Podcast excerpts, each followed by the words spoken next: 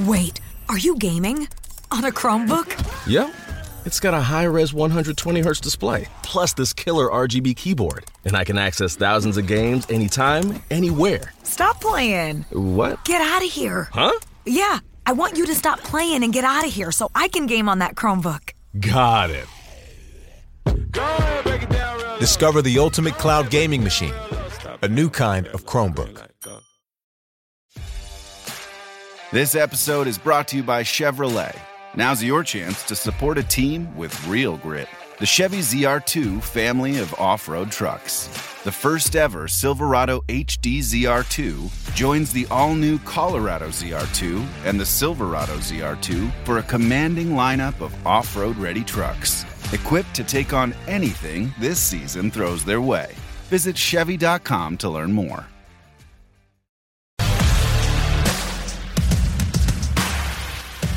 I've been in dogs since 1991.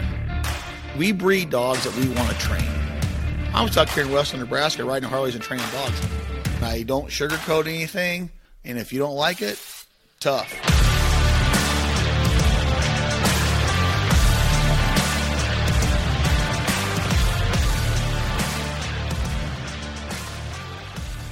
Welcome to another episode of the Flatlander Kennels podcast with Chris Jobman. Chris, how are you doing today, buddy? Hey bud, how are you? It's it's hot and we are grinding it out right now. Yeah, and you just got back from vacation, didn't you? Yeah, yeah, we went to the Sturgis Motorcycle Rally for a, a little while and had a good time there and rode around and the weather was nice and cool. And then we come home and it's been 100 degrees every day ever since. So it's, Yeah. we're we're grinding it out. This is our this is our stretch run. We're um, our hunt test season is, is kind of winding down for us for our weekend HRC and AKC tests. You know, we still got you know we'll still run those all the way up into October, but it's not like it has been you know the last few months. And um, my big thing now is preparing for the Grand and the Master National. So with that whole crew, I, we qualified 30 dogs for the Master National, and I think I'm going to take about 25 to the Grand. Um, 20 to 25 somewhere in there. I got to figure that out here pretty soon, but our big our my big concern right now is a lot of them young dogs that Ryan and Andrew are running and Julie and and then my big concern is the, is the Grand and the Master National and getting those guys prepared for the for the crunch time here. It's this this time of the year is always really really hard on us. We um, you know everybody's been working really super hard and all summer long and we're tired and it's hot and and we lose a lot of our bird throwers and stuff. They go back to high school.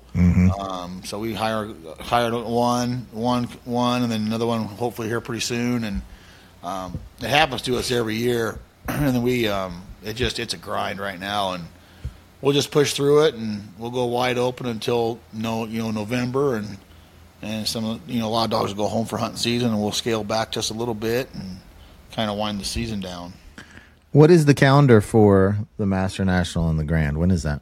Um, I knew you were going to ask me that. You can give it. You can ballpark it. Uh, it's October um, 14th through the 18th is the Grand, and then the Master National is October 26th to November 5th. And where where are they? Isn't the Grand in Kentucky? Yeah, the Grand is in Paducah, Kentucky. Um, we've been there a couple times. It's a beautiful place out there. They, they had some nice grounds. I got uh, Roger Fields, a real good friend of mine. He lives in that area, so we're excited to see him and Lori, and and it's right there. And then the Master National is in Thomasville, Georgia, um, down in southern Georgia, which I've actually never been to Thomasville. I've been in Georgia a lot and just north of there and stuff, but there's a lot of field trialers, and it's a big dog community and down in, in Thomasville. A lot of field trialers winter there, so there's a lot of really, really good grounds and lots of water, and it, it'll be an interesting Master National. I think there's 1,200 and some dogs are entered or qualified. I think they entered too. 1,200 some dogs entered, so it's going to be the largest dog event in the in the world. Um, it's always a good time.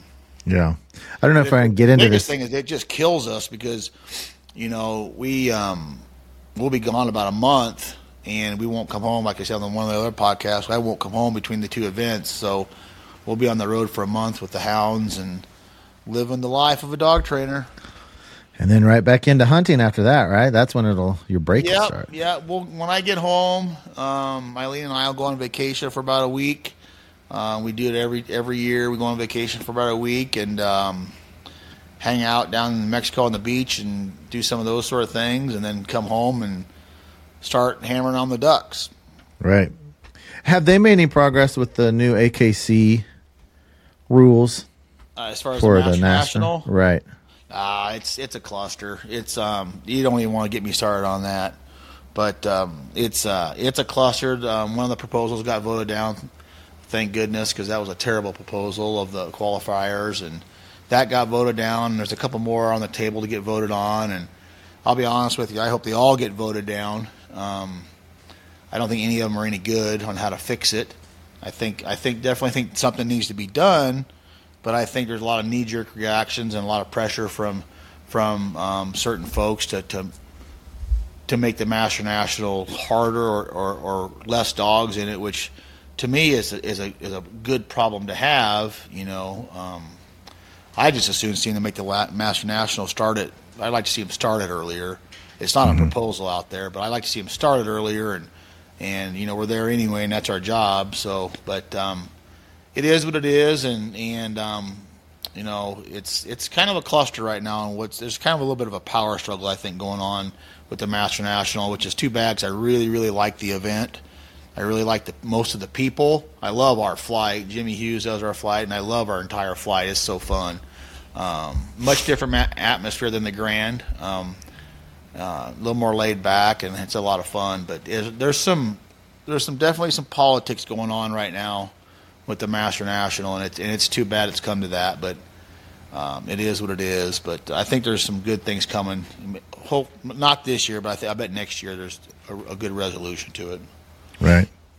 Well, before we get really rolling into this podcast, I want to let everyone um, know a little reminder that we are releasing videos on the Flatlander Kennels YouTube channel every Monday. We have a new one coming out. Some of them are Chris training, some of them are from the seminar. So check that out. Make sure and go and subscribe, and also come over to the podcast group, the Flatlander Kennels podcast with Chris Jobman. And if you're listening to this podcast, please leave us a five star and a review.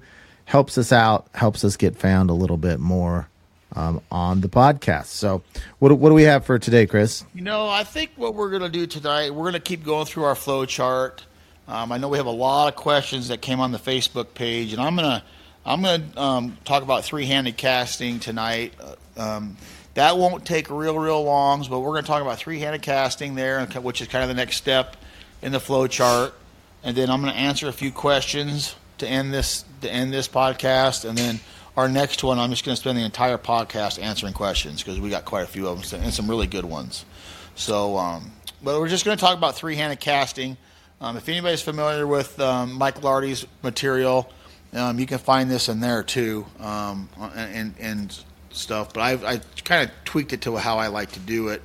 But um, so your your dog now is going through our flow chart. Your dog is through, you know, on leash obedience, through collar conditioning, um, through force fetch.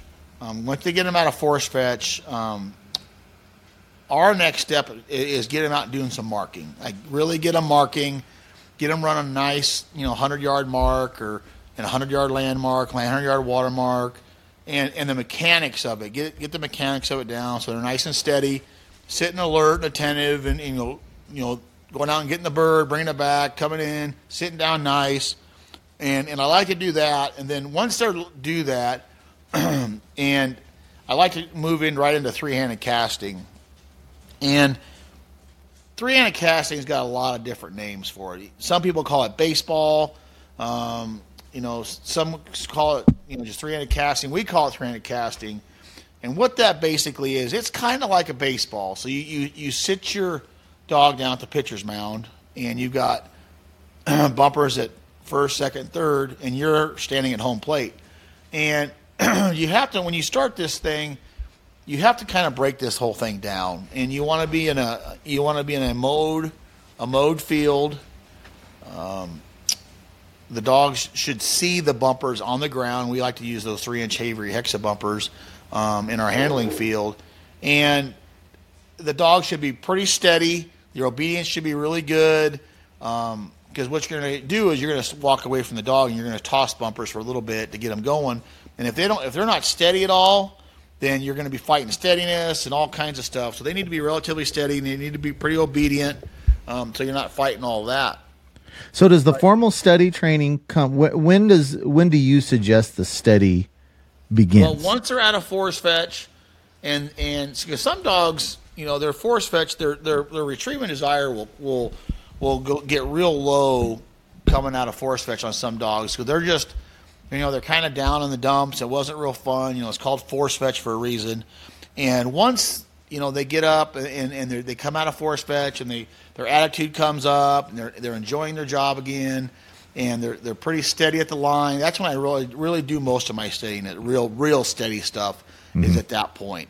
But by then, you know their obedience should be pretty dang good, right? So they they've come out of you know obedience, collar conditioning, force fetch, and you've done a lot of control work with them. You know you've done a lot of control work, and it doesn't take them very long to become relatively steady on their marks. Um, now, if they're coming out of force fetch and they're a little bit down in the dumps, you know we don't, we're not big sticklers on them making those dogs be steady, just because it, it, we need to get their attitude up. So we'll back off on their steadiness and their control a little bit, get their attitude up, and then, and then re-hit that control um, before moving into you know three-handed casting. Mm-hmm. But that makes um, sense. so in- three-handed casting, you're going to have. I always t- put my dogs on a long lead, you know, a 30 to 50 foot check cord, and with a flat collar, and I and I put an e collar on them too. Um, now at this point in the game, I don't use my e collar unless it's unless it's an emergency. So this this three-handed casting is a teaching is a teaching drill, and basically what you're teaching the dogs to do here is when you give a right back, they turn to the right, they're left. When you give a left, left back, they turn to the left, they're right, and then you get right overs and leftovers. And so you're trying to teach a dog to turn properly with your each each hand, and and and that because that's what you're basically you're you're teaching the dog when you start, start running blind retrieves. You want the dog to turn when you, t- you put your right hand up, they turn to their left, your right, and vice versa the other way.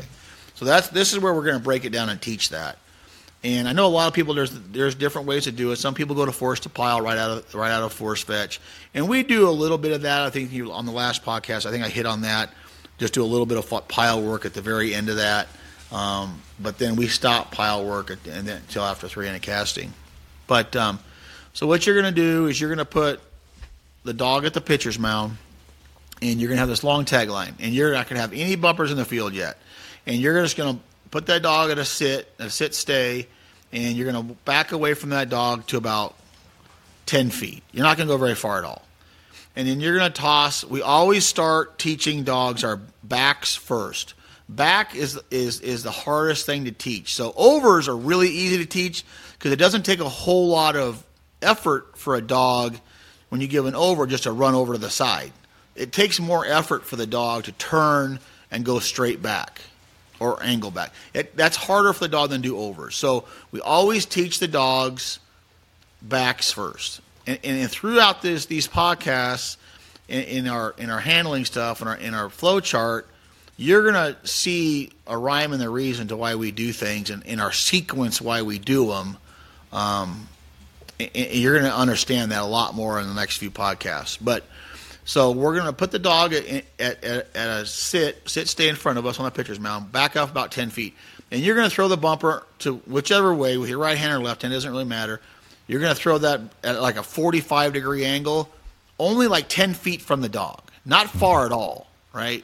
And you can do it a couple different ways. Some dogs have a lot of high high high dri- drive retrieving desire, and you're going to give you're going to hold up your right hand. Let's just say I threw it to the to the right, and you're going to hold up your right hand, and you're going to stay back. Now they may not move, so if that's the case, you can do a couple different things. You can hold up your right hand, and you can either say back. You can say the dog's name, like Georgie, back, or you can say fetch, or you know, fetch back. You just you've just got to get the dog moving. I don't care how you do it, you're going to get the dog moving. And eventually what you're going to end up doing is getting rid of all the other words and you're just going to use the term back. Once they realize that it, it's pretty easy to get them to move. So you have no bumpers behind you, no bumpers behind the dog. You're just tossing one to the side, about 45 degree angle back. holding up your hand, and you're saying back, and you're just getting them to turn. Now you're holding on to the check cord the entire time, right? So if they turn the wrong way, you can stop them. Mm-hmm.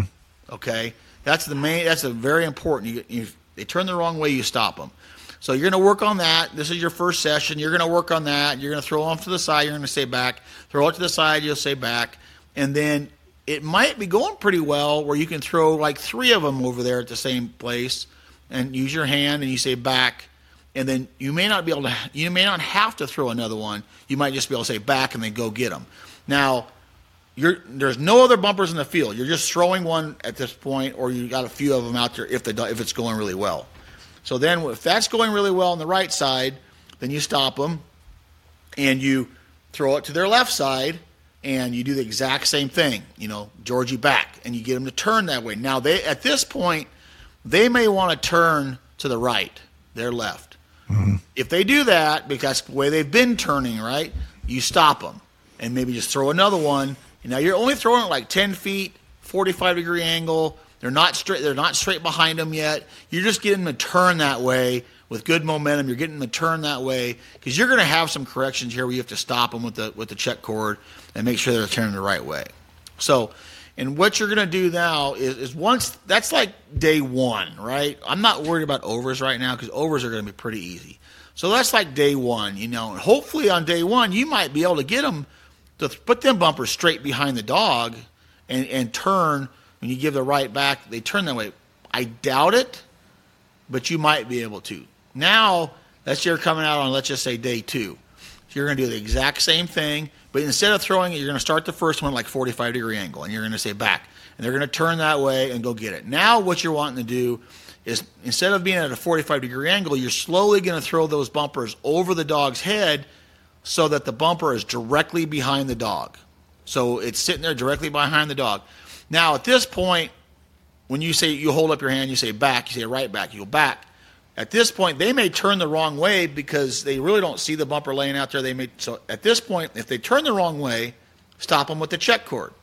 Now, if you have to throw another one back there, then you walk up really close to them, to the right of them. So if the dog is sitting at the at the pitcher's mound you walk up to them to their their left, your right, and you almost almost you don't really force them, but you're like five feet from them and to their left, and you say back, and they'll they'll turn that way because you're kind mm-hmm. of forcing them to turn that way, and then you just slowly back away, and you just keep throwing them over the over the top of them, saying back, and they turn back, they turn, keep doing that, and then again do it the exact same way on the other side, throw it behind them, give your left back and they turn that way. You're get you want to get to the point where you put like five or six bumpers back there in a pile. Okay? And you want to get to the point where you're holding onto the check cord and you can instead of throwing the bumper over there, they're facing you, they're looking at you. Now they may want to try to look at the bumpers behind them, they may want to try to look at a Tweety bird. When that happens, you just pull that check cord real quick, kind of like pop it a little bit and go, and you even just you can even go like, hey, hey, hey, hey, whatever you got to do to have them look at you. And when they look mm-hmm. at you, like, good, that a boy, good, good, back, and you cast them. So you're trying to get to, to the point where you got like six bumpers, you got a pile of bumpers behind the dog, and you're trying to go right, left, right, left, right, left, and they're turning correctly every single time. Okay, mm-hmm. they're turning correctly, and you're still holding the check cord if they turn the wrong way, you stop them, and and sometimes you got to rethrow a bumper in the pile, and and give them the right cast, and they do the right thing. So you, this is like a little bit of a learning curve right here. And so once you can start doing that, and you've got a pile behind them and that sort of thing, then what I'll do is I will um, put a pile behind them of a pile of bumpers, white ones, so they can see them and let's just say we're going to do this, and this is how I do it. I if if I'm going to do a left back, then I'm going to work on a right over.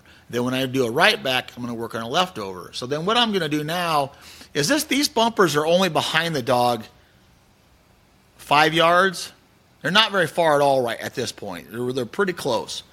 So now what I'm going to do is I'm going to go put a pile behind them, and I'm going to have one close to me, and I'm going to go left back, and I'm going to go back, and they're going to turn to the left and they're going to go back, pick it up. Now, I, I forgot to say this now. You can either do one of two things. You can have the dog come to you with the bumper, come into heel, sit down, then walk back out there, sit them down, turn them around. Or you could do like I do. When I turn, I say back, and they turn. I meet them where they were at. I mm-hmm. just I walk. I don't let go of the rope. I have a long enough rope. I just walk to where they're at. I have them come to me. I have them front finish in front of me. I just make them sit, you know, looking at me, front finish them. I take the bumper. I walk away from them to back where I was at. Does that make sense? So when you set them down, you set them in a way that you have them exactly where you want, so you don't have Yeah, to yeah. them. They're looking at me. Like I'm. I walk to mm-hmm. them. They mm-hmm. they're sitting at the pitcher's mound. They're looking at me. Right. And then I Right. sit them down, take the bumper out. I walk back to home plate, and I start again. Okay. Instead of having them come into heel, you know, and all the all that because you're wasting a lot of time and Yeah. momentum and movement when you start doing all that. So Right. we're gonna. So now we're sitting at the pitchers. They're at the pitcher's mound. You're at home plate. You've got a pile right right behind them. You say back with your left hand, left back. They turn to the left, and now you want to be vocal. You want to have a verbal left back. So you say back. They turn around. They go get it, and you walk out to the pitcher's mound. You meet them. Okay. You sit them down.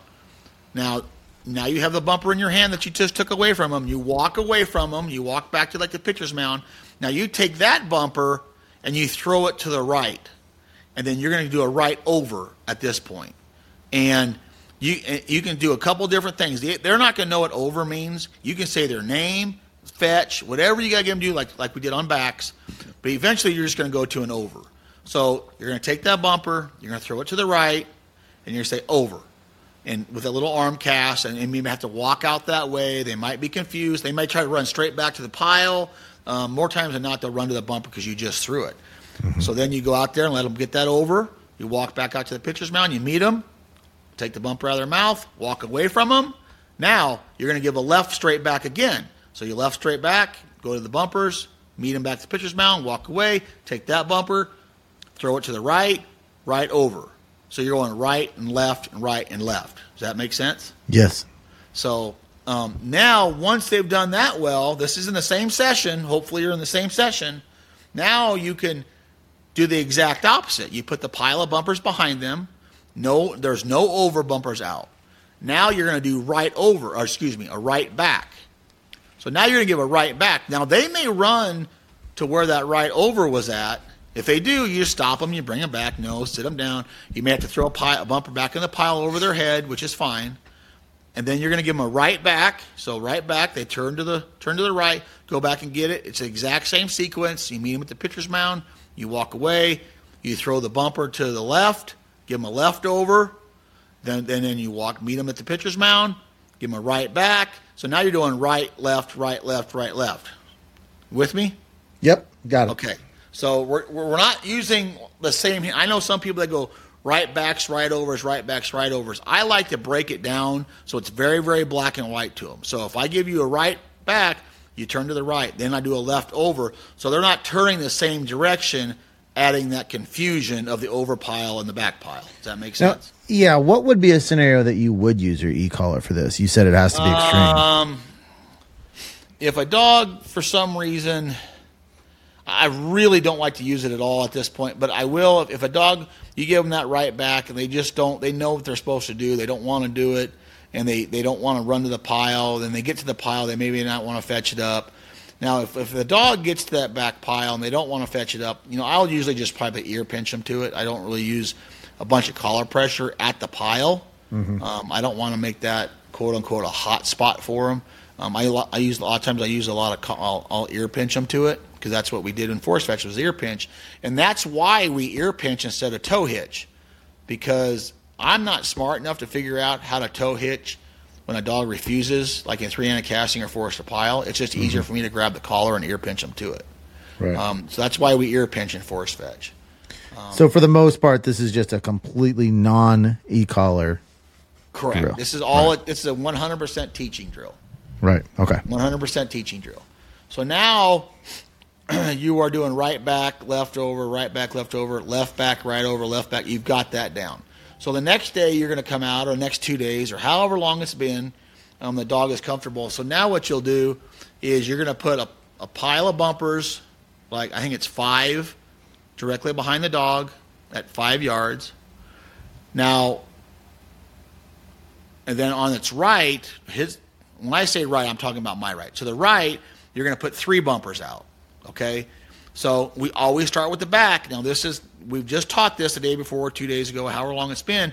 You're still holding onto the check cord, and, and he'll they'll see the bumpers laying onto the over pile because they can see that in their peripheral vision. So now what you want to do is you're going to start out with the left back, right? So you're going to do left back. You're going to say back, turn to the left, go get that bumper, meet him at the pitcher's mound, come back. Now you're not going to throw one into the over pile. You're just going to say over, and they're going to go over to the over pile. Now, for if at any point in time they get really confused in this, just take a bumper that you have and throw it to the pile to get them moving, right? Make it very simple. So now what you're going to do, you're going to do left back, right over, left back, right over, left back, right over. So I always want to start on a back and I want to end on a back. So if I have five bumpers behind the dog, you start with the left back, right over, left back, right over, left back, right over, left back, right over. So, and you always will end on a back. Okay? Mm-hmm. Now, once that you're done with that, go to the other side. Now I'll put your five bumpers behind the dog again, put your three bumpers to the left, and you're going to do right back, left over, right back, left over, right back, left over till you're done. So you see how we're putting together the three piles of, of three-handed casting? Right. Yes, correct. And this should be about 15 minute sessions. Yeah, right? it's it's quick. It's Okay. quick. Um, and and this is why your your dog needs to be force fetched really well, holds everything really well, is steady, has got good obedience because you're doing a lot of control work here. And if they're moving around and you try to throw a bumper and they try to break, now, now you're in a fight and you're grabbing the lead and you're cussing and you're at the park and kids are watching. You know, it's just a horrible deal you get the cops called on you. Been, been there, done that. So um, back in the day. So um, yeah, it just so you have to be very obedient. Your dog has got to be you know under control and, and that sort of thing. And they you know, and if they're not looking at you, they want to look away and they want to look at the bumpers that are laying on the ground. One of the things you can take, like I said, take that lead and, and pop it underneath their chin with that little brass you know brass clip, or you know do whatever you need to do, make some noise, flip a bumper around so they look at you. And when they look at you, you're like, "Oh, good," and then you then you cast them. Okay, um, so now we're working. So you've got left straight backs and right overs. So once you got the right over pile, now you're going to do leftover. So you got right straight backs, leftovers. Okay. Once you put that all together, now this is where it's going to get a little bit harder for them. So you're got let's now you're let's move that back pile farther back 10 or 15 yards. Okay. When you do that, you may want to do some right and left back so they just run to the run to the back pile because it's a little bit farther away, but you got to make sure they can see the bumpers. And now make the overs like 15 yards because you want you don't want them to be super super close because now we're getting ready to do something that's got a ton of ton of um, temptation to go the wrong way. So now what we're going to do is you, you're still on the long check cord. You're still there at the pitcher's mound. You've got a pile of bumpers behind them. You got a pile of bumpers to the right and a pile of bumpers to their left. So now what we're going to do, we've taught the sequence. We broke the sequence down. We're going to teach the sequence. We've already taught it. Now we're going to run it. So now what you're going to do is you're going to sit there. You're going to hold your lead, and you're going to give like a right back. You're going to go back.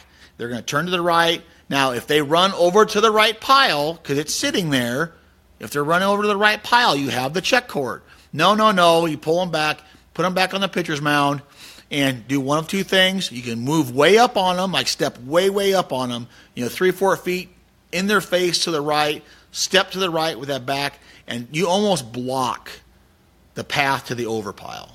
Does that make sense? Yes. So you almost block the path. So now you do that, and now they run. You give right back. They, they run to the back pile. You meet them at the pitcher's mound. Take the bumper away from them. You walk away. Now you give them a left over. That's probably going to go pretty easy because that's why I said the overs are easier because they can see them. They don't have to turn all the way around. They just run over to them.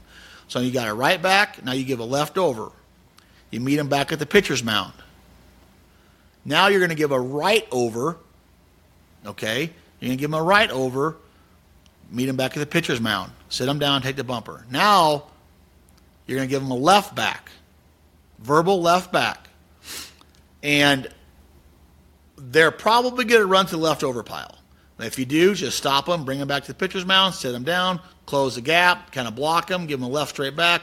They'll run back to the back pile, meet them at the pitcher's mound. Now you're going to give a right over. And once they pick that up, now you're going to give a left over. Now, after that, you're going to give them a right back, and then a left over, and then a right over, and then a left back, and a right over, and a left over, and a right. See what I'm saying? Yes. We're, we're, we're alternating hands and, and, and direction.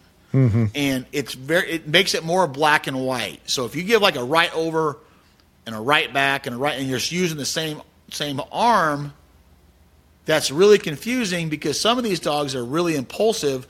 They see that right arm moving, they're just running right mm-hmm. To the overpile most of the time. So we want to really communicate with the dog at this point, like lots of communication at this point. When you see my right arm, you just don't run to the right. Listen to what I'm saying. You know, right back, back means is verbal, means drive. Now we're teaching the dog at this point. When you hear me say back, that means I want you to drive. Turn around and go. This is at, when when we talked about that in earlier podcast, verbal drives, right? So we're teaching the dog to turn and go straight back with a verbal back. Mm-hmm. We want to get to the point in three-handed casting. We want to get to the point in three-handed casting, or at least I do. I want to use right and or left backs. I want them all my backs to be verbal and all my overs to be silent. And that that's towards the end of the whole thing, or do you? Yes, that's towards the end of the whole thing. I would like to see all the backs be verbal and all the overs be silent. Hmm. And and before I move on out of this drill, they are going to do this literally perfect every time. Mm-hmm. Because it's a taught drill, right? It's a taught drill, and and if they don't do it right, they're just being impulsive, and maybe they're not ready to move on. And and it, this shouldn't take too long with a nice average, and, and, and you know, dog. This isn't too bad.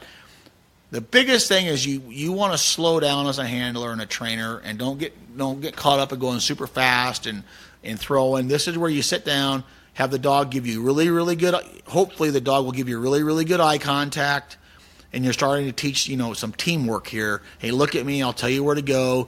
You know, verbal drive, silence is overs, and and this is where we're starting to teach the dog too, where you know verbal drives and change of direction is is silent. This is mm-hmm. where you see the people go over, and the dog goes straight back. Well, Yeah. because voice drives mm-hmm. ninety nine percent of the time in bad in, in the wrong way. So this is where we're starting to teach the dog where silent commands means change of direction, mm-hmm. and voice drives. Does that all make sense?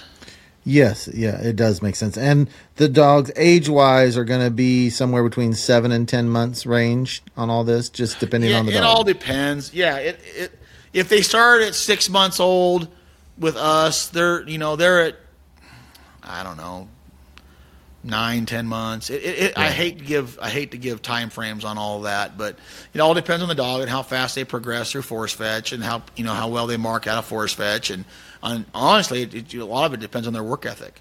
If these dogs that you know, you have some dogs that fly through everything, they love to work so much. They they cannot get enough.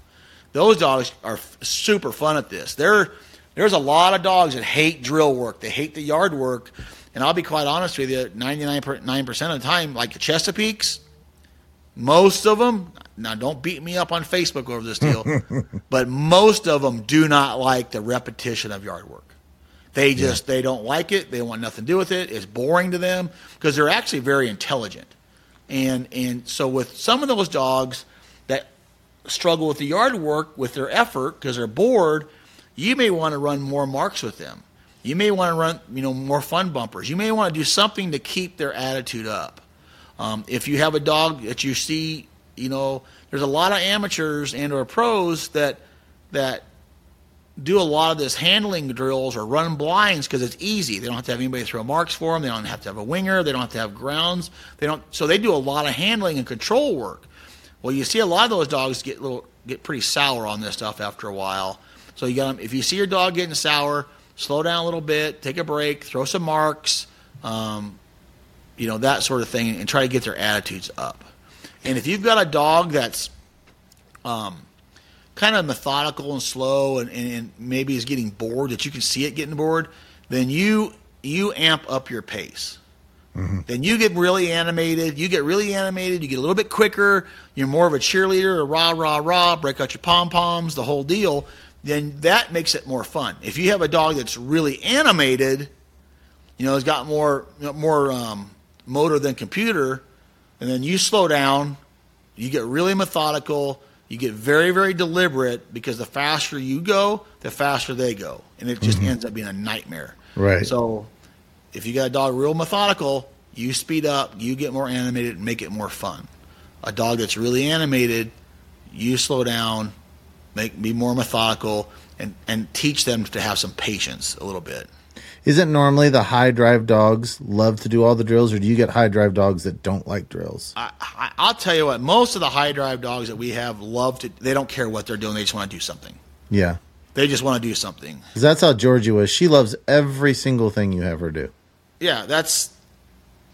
The, the, the, most of the high drive, there's- they love to do anything. Right. It's the low drive dogs that that you got to be really careful of because this is the start of your yard work. We we have piles of steps still to do to run a blind retrieve. This is the very very beginning of teaching a dog to handle. This is step one. So if you if you're trying to do a bunch of pressure and e-collar pressure and that sort of thing on these dogs at this point, you're you're just disintegrating disintegrating them.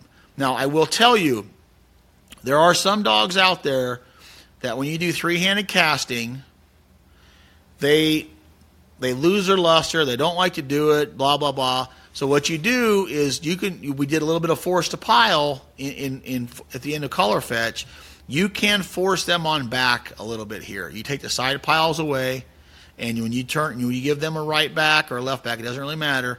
You say back, they turn the correct way, and then you can nick them and say back again, and you can start forcing them on back. Not mm-hmm. really forcing to a pile yet so much, but I just call it force on back, and that gives them a little bit more pep in their step, a little bit more gumption to do do the right thing, and give them a purpose instead of just being you know lollygagging through this whole thing.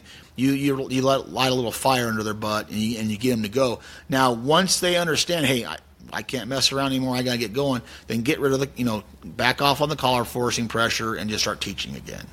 Mm-hmm. Does that sound right? Yeah, it does. One mistake, a m- huge mistake I made in this process is I was doing the T and the double T, and she was doing so well at it. I just kind of stopped worrying about the program, and I just started doing cold blinds. And Yeah. uh, it and I had to go. It took me a long time to go back and undo all the bad habits that I created by just kind of going off on my own. it, it's it's people can go way way way too fast in this. And this is the fun part. This is we're not in transition yet. This is still basics. This is still yard work. But this is the fun part. I, I really i don't get to do this anymore but i really enjoy this part of the training because you can really see dogs learning and you see all the different personalities and and you you learn all the personalities, but every dog is different. So the the dogs that are the really really hard dogs to train to teach to handle, those are the ones that make you a really good dog trainer. The mm-hmm. ones that it comes very easy to, you think you're the great dog trainer, but you're not. You just got a really good dog. It's the dogs that struggle in some of this stuff, and, and you work them through it, and you figure out, you know, you pull the choke and pump the gas, and figure out how to make, get them to run. Those are the dogs that that are, you'll remember in your career it's not the dogs that fly through this stuff. It's the dogs that are tough that you actually remember that you built into something. Um, and, and you're going to notice a lot of dogs' work ethic. You'll see the dog that you're going to have in their career at this stage. Now, I'm not saying that you know if they if they're slow and lackadaisical in this, they're going to be like that their whole life. But you can kind of see what kind of team player they are. You can see what kind of eye contact they've got. Um, all those things, and you see that a lot in the in at this stage in the life. What else do you think? Am I missing anything on that? Um, well, I, I, I, you would know better than I would. it, it all makes sense to me. I'm trying to think. The only thing I can think of, just as far as advice to amateurs, that I keep going back to is I think a lot of young amateur trainers are so worried that their dog is going to be a complete failure that it, it brings frustration and they don't realize that when your dog is a, has a failing days it doesn't mean your dog's just going to be horrible your dog's just going through a learning process Uh, well, for sure, and, and it's just like human beings. We learn through failure a lot of times, right? If if the stove is hot and you touch it and you burn your hand, you failed. That's hot. You won't do that again. So we we learn through failure, and so do dogs. Dogs learn through failure. If if and it's just like you know that D one football player that was, you know, King Dingaling in high school and dominated in high school. Well, when they go to college, they learn that they're not King Dingaling anymore, and they get knocked down. It's those ones that get back up and learn from that who end up being great players. And the dogs are the same way. You know, they're going to fail. They're going to turn the wrong way, and you're going to stop them with a check cord, and it may it may freak them out, and they may get nervous about it. But you guys got to work them through it and, and teach them how to learn. Like, and this is where we're starting to teach the dog how to be a team player, learn, pay attention, turn the right way, and and if they turn the wrong way, you you correct them. Now you teach them how to deal with correction, and and, and do the right thing. So um, this is the very very beginning stages of this whole thing, and this is this is like drill one in in a bunch of drills. But um, so to recap, three handed casting. At the very end of it, you'll put all three piles out, and you'll do right back, left over, right over, left back, right back, left over, right over, left back. I could go on. I, I have it memorized in my head. I've done it so much. Um, and, and that's how you're going to do it. Now, you're going to see throughout this process this back pile that they're running two and three handed casting is going to be the same back pile in force to pile. It's the same back pile in in uh, mini T. It's the same back pile in T. It's the same back pile in run by. And the overs are the same overs in mini T and T and run by. and by that you mean you you should put them in the exact same Yes. location on your If you- property yes, if you have a training property that you're going to do your your yard work at, it doesn't have to be real big. Fifty yards long, twenty five yards wide. You can make it work, and mm-hmm. that's where you're going to teach the. Now it's got to be mowed grass, and so they can see the bumpers. That's where you want to stay for three-handed casting, force to pile, sit to pile, mini T, T, and run by. So I don't do the double T, and we'll get into mm-hmm. that down the you know podcast down the road. But this is going to be this the exact same back pile is all those and the exact same over piles. right So And as always- see how I teach this coming down the road. There's a rhyme and the reason for my right and left and right and left and left and right and all that. You're going to see that coming down the road. yeah and keep your calm frustration Yes. and anger has no place and No- it can no, ruin anger and frustration and grabbing and yelling and screaming has absolutely no place in this. Now, if the dog is giving you lack of effort, you know, run to the back pile, not pick up a bumper, or you know, run to the back pile and go a different direction. Then you can grab them, and you got the check cord. You can rope them up. You know, you can ear pinch them to a bumper in the back pile. Like I said, I don't like to use collar pressure at the pile at Okay. this time because our next step is is forced to pile, and the reason and you're gonna the next pod not the next one but the podcast after that will be about forced pile, and um, you'll see why I front finish these dogs and I send them from a front finish looking at me because that's how I start it with forced to pile. I don't start. how, how do you front finish a dog if you've everything you've taught them is to loop back around and Well, heel it's really easy. They'll come running at you, and you just step up on them. You say sit. They may try to run to your side, and that's, that's whatever. You just turn and let them sit down, and then you turn Right. in front of them, and Gotcha. it's it's actually really they they get it super easy because Mm-hmm. I'll be honest with you, it's easier for them. They don't have to give a ton of effort to spin in and J hook and sit down at your side. They just come in and sit down. Yeah. So, and dogs are lazy by nature, and so they're just going to come in and they'll they'll they'll figure it out real real quick. And, and one thing you don't want to do at this point in, in, in training is starting to snatch the bumpers out of their mouth like super fast. You know, just trying to get done as fast as you possibly can. Make them sit down, sit down calmly, deliver the bumper nicely to you. Methodically, nicely, under control, instead of just snatching it out of their mouth and throwing it, because then now you're starting to teach bad ma- mouth bad mouth habits. Mm-hmm. And so you got to so all the little stuff be very very conscious of all the little stuff. You know, sitting square, looking at you, not sitting on their hip. You know, paying attention, get them sit mm-hmm. square, look at you, eye contact, cast, turn, run, come in, sit down, deliver the bumper really nice, hold it nicely, take it away gently. You know, do all those little tiny things because you're teaching habits right now. Right. Especially if, if it's really hot out. I I don't recommend doing this if it's really, really hot out. And, and the reason for that is couple things. It's hot, it's hard, it's, it's hard on the dogs. But a lot of times they start developing really, really bad mouthing habits because they're panting so hard. And the slobber gets all over the bumpers and it's harder to hold the bumper, if that makes sense.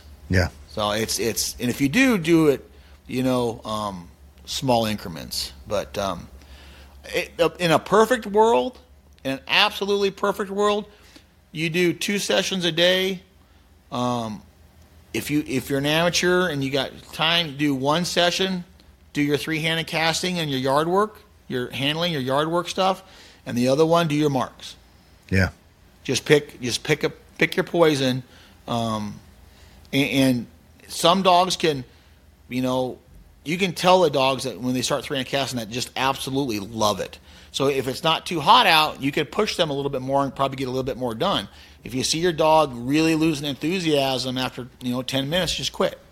Some dogs can go a half hour because they just love it, um, and some dogs not as much. So you just got to read your dog and and not try to cram your. If you missed Monday and Tuesday, don't say, "Hey, on Wednesday we're going to do this for an hour and a half." And you Don't- suggest how many days a week do you suggest? as many as you can do. Okay, seven is ideal.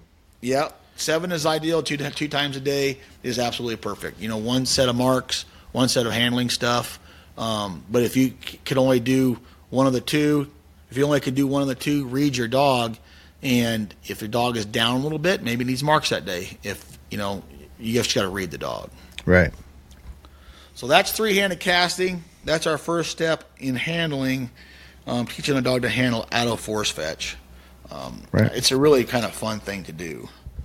Yeah, guys, if you have any follow up questions to this, go to the Facebook group because this episode, um, every time we have an episode release, which is every other Wednesday, we put the link to the episode in the podcast group, and that'd be a great place to ask further questions, clarification questions about. When I do a lot, and there's anybody's out there listening that you guys have clubs, AKC, HSC, it doesn't really matter what kind of club you got.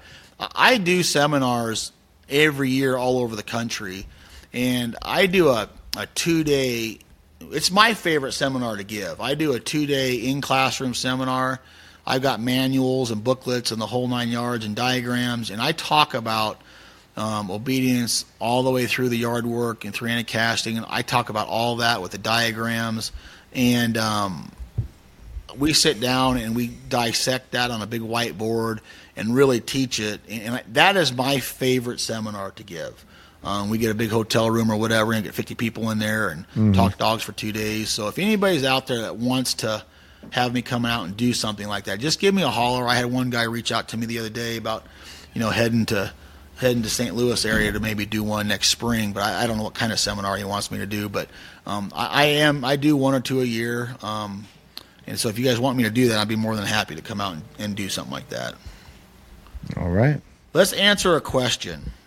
All right, we've got our master list. Anytime we hear we get a question, we add it to the questions from audience Word document and go down them every chance we get. Yeah, I had one I found. Everybody asks me this, and I may as well just get over with right now on this podcast and talk about it. Let's do Walter Brown's question, second page.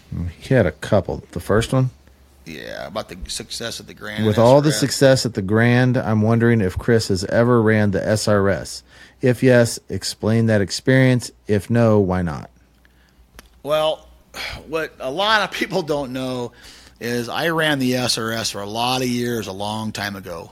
Uh, I wasn't the first wave of, of handlers and trainers to run the SRS. I was the second wave.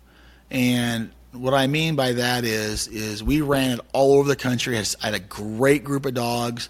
I ran I ran it every event they had, I ran. Because back then, the SRS was a little bit different. You had all your classics. You had like six of them a year, and you couldn't miss one. Um, and back then, they'd only take the top three dogs for each classic to the to the Crown Championship. So you only had like six events to qualify. So, and I've been to the Crown. I've ran the Crown. We had the first dog in Nebraska, run the Crown Championship. You know, I I, I had some success in it, and, and I really enjoyed it. Um, how just to put this in perspective on on how long ago I ran this was, and, and for how long I ran it, is is really good dog trainers and handlers. You got Lyle Steinman. I ran it before Lyle Steinman ran it. If that tells anybody anything, and he's a, he's had great success in the SRS. Um, everybody out there that's a dog person knows who Steven Durrence is. Um, great dog trainer out of Georgia. Um, Eileen and I took Stephen and Kendra to their very first lunch at their very first SRS event in Huntsville, Alabama. We went to Zaxby's Chicken, and I took Stephen to lunch and just talked to him about how to run the SRS, and he's had unbelievable success in it. So I, I, I did run the SRS. I ran it a long time ago before everybody really kind of got into it. Um, and the the main reason why I, why I quit running the SRS, and I enjoyed it. You know, I love Shannon. Uh, I love all those people. I, I, me and Chris Akin used to run around together. We had a we had a ball doing it. You know, it was always the same handlers. Um, we all knew each other's dogs. We had a great time. You Scott Greer and all them guys. And the, one of the main reasons why I quit is back then the the Master National wasn't a title that was recognized by the AKC on their pedigrees. So I would just get master titles on dogs and I would quit. So I would run the Grand, I would run master tests, I'd run the SRS, and I'd run quals. And I was highly successful running quals. Um, pretty successful at the SRS. You know, obviously Grand was good and stuff, but um, so I didn't run master dogs till after they got their master title. So I ran the SRS. Well, once the Master National made the Master National title a title on the pedigree, I had to make a decision. And at about that point in time, they took the SRS off TV. And what a lot of people don't know is the SRS made a lot of our careers. Uh, myself, Rody Best, Chris Akin, Scott Greer, all those guys, because we were on TV on Saturdays on the, the outdoor channel, so people really saw us, and they that's kind of what started us. That that was a really good boost to our careers. Well, they took that off TV, and even though I did enjoy running it, it was a lot of fun. I had to make a decision because I didn't have enough time to run the Grand, the SRS, Master, Master National, Quals. So I, I dropped the SRS. Um, it was a perfect time in my career to do that. And we really started concentrating, obviously, on the Grand at that time and the Master National, um, which we've been highly successful at, at the Master National. Um, so we don't run the SRS anymore, just basically because I just didn't have time, and and I had to make a decision on where I wanted to go with my career at that point. But I did enjoy running it. We've seen a lot of a lot of fun places in the world. I spent, you know, we'd go to Mack's Prairie Wings Wings Over the Prairie. We'd do those big seminars and SRSs behind Mack's. I ate countless ham and cheese sandwiches out of Walmart on Thanksgiving Day because we were traveling down to there. Um, but that's I ran the SRS before a lot of people did. I enjoyed it, and um, that is kind of my SRS story right now. So when would have been the last year that you ran SRS? Oh man, I Give don't it a even guess. know. I I, I, Elliot, I can't even. I can't give you that answer. I'm starting to look at Eileen right now. I have no clue. I, I do remember the SRS. I do remember. I had Big Jake. Jake was in the finals in Huntsville and um, I have the picture of me sending him in on his, on his last series at the SRS, but I, I don't I don't remember the year. I, I do you remember the year?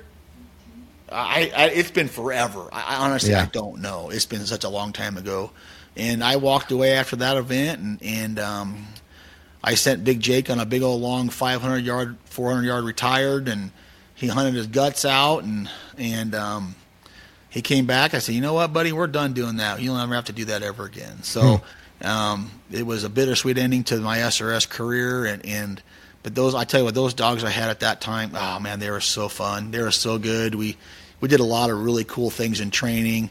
You know, really really successful at quals at the time because we were running a lot of that big stuff because of the SRS. Um, but um, I just kind of had to change my change my gears and, and direction and decided not to run it. But I can't even tell you, Elliot, how long ago that was. Jake's been gone. Jake, I, mean, I had Jake and Dozer and O'Malley and Pistol and Bry. I had some, I had some hammers, um, but I can't even tell you how long ago that was. Okay. Seems like a long time ago. I can tell you that. Right. Yeah. Let's do one more. Um, let's do Joe Haynes' question, the very first one. All right, great. Uh, he said, "Okay, I put this on the site, but I may be worried over nothing. Here's the question: My pup is bred well, watermark shadow pup, and grandson of Max's surprise, and so on and so forth. He's 16 weeks old. He's not interested in bumpers at all. He might go get one, um, two out of ten times." I've done wing on a pole tied to a string, and he really likes that. But bumpers are nada, and I think he's just really concerned because he's not getting any. The dog just doesn't seem to want to go after bumpers. Yeah, and Joe, it's it's 16 weeks. That dog's teething pretty hard too right now. Um, it all de- lot. Don't be overly concerned about this. And the and what ends up happening with a lot of people when they get really really concerned about this is they start cramming it down their throat, trying to build drive by adding more retrieves and more attempts and more work. A lot of times, the best way to do that is back off and let the dog grow up a little bit. And if it only retrieves once or twice good, then quit. Um, if you know, you know, the day before it retrieved two good, and then stop, then stop after one the next day. And it probably is teething at that time. So if you can do a paint roller, that's that's probably a little bit easier on their teeth. Um, if they like birds, you know, they you said it likes the wing. Why don't you take those wings and zip tie them or something, or put string on them to a side of a bumper, so there's a little bit of feathers in their mouth with the bumper. Um, there's a lot of things to do right now, but one I will tell you one thing not to do is don't overdo it. Don't cram it down their throat, and and and just relax and let the dog be a dog. And if you're starting to do a lot of obedience on the dog, if you're putting a lot of control on the dog, back off. If you're if you're making the dog do sit stays and sit for food and, and walk at heel and, and try to be a little trained like a robot, back back off on all that. Lighten up a lot on the obedience. You know, just do fun bumpers. Keep it really upbeat. Keep it sessions super super short. Maybe add a splash water. Maybe that splash on the water um, will will will spark the interest of the dog. But but you have a good thing going because you say on here. Um, it likes. Am I, am I reading this right? It does like the wings on a pole. Yes. Yes. Yeah, that's great. At least it like it's better than not liking a wing. If, if it likes bumpers more than birds, then we got a real problem. But where it likes birds, the bumper thing will come. I, I would probably strap some wings onto a bumper, throw it for 'em a few times, maybe throw out in splash water so it splashes and exciting. Um, I really wouldn't worry about it all that much, Joe. Just just back off and let the dog be a dog, and let it grow up a little bit, and and, and if you can get it like some clipped wing pigeons, get it excited about those. But you're worried about the bumpers. Bumpers will come. I wouldn't really worry about that. Just just back off and slow down a little bit. And I think this is another case of what I talked about earlier with amateur trainers just freaking out. It's like, oh my gosh, I've got this well-bred dog. It's not. It's just not going to hunt. It's going to be terrible. And I, Chris, out of like a well-bred dog, what percent of pups from a from good breeding just won't hunt, and you just can't even take them out or just um, garbage? the, the percentage is really really low. Right. but but it does happen. I i remember i bought a Lean Mac's son i bought a Lean Mac's son out of canadian fc afc and i paid back in the day i paid like five thousand dollars for this dog and and i was all wound up and i was ready to go and that dog was terrible. It mm. was big and beautiful and it didn't want to do anything, Elliot. It, it, I mean, I got to about the season level and quit. It took me two years to do that. Yeah. And it, it, it was just a bad dog um, when it came to all that. But the, the odds of that are, are really low. Um, but it does happen occasionally. But I, I have seen some dogs um, that just took a while to grow up and mature, and and once they did, they were totally fine. And like I said to Joe here, the the, the, the last thing you want to do is cram it down their throat and make it a job for them because mm-hmm. those dogs, that's what you got to worry about because those dogs may not come back from it if, if Yeah. you don't if you don't just back off a little bit. But the odds are, are really low on this dog, not especially if it likes if it likes birds. If it likes birds, you're ahead of the game. You're, you're doing Yeah. just fine. Yeah. I, lot of it's probably the teething. I'll be quite honest with you because it's the bumpers are hard on their teeth and you know that sort of thing. Well, we want to end this one off here, and then uh, Yeah. we'll the next one we'll just do a lot more questions. Yep, yep. Let's end this one off here. Um, I, I I don't have anything unless you do. Well, let me ask you. Someone asked me this question recently, and I was really curious as to what you would say about it. They asked me, how much money would someone have to put on the table for me to sell Georgie? And I'm I'm curious as to ask you that question about. I've got twenty five hundred bucks burning a hole in my pocket for Georgie right now. 25. Oh, Guess what I said? I said it probably have to hit about 200 grand. I'm not lying. I got twenty five hundred bucks. It could be yours right now. So, what would someone have to drop on you to sell Flash? you can't. It- just- Five million, ten million, twenty Oh, million? Yeah, you talk about that. Yeah, So, absolutely. yeah, what would it have yeah, to be? Yeah, It, there's there's definitely a number out there.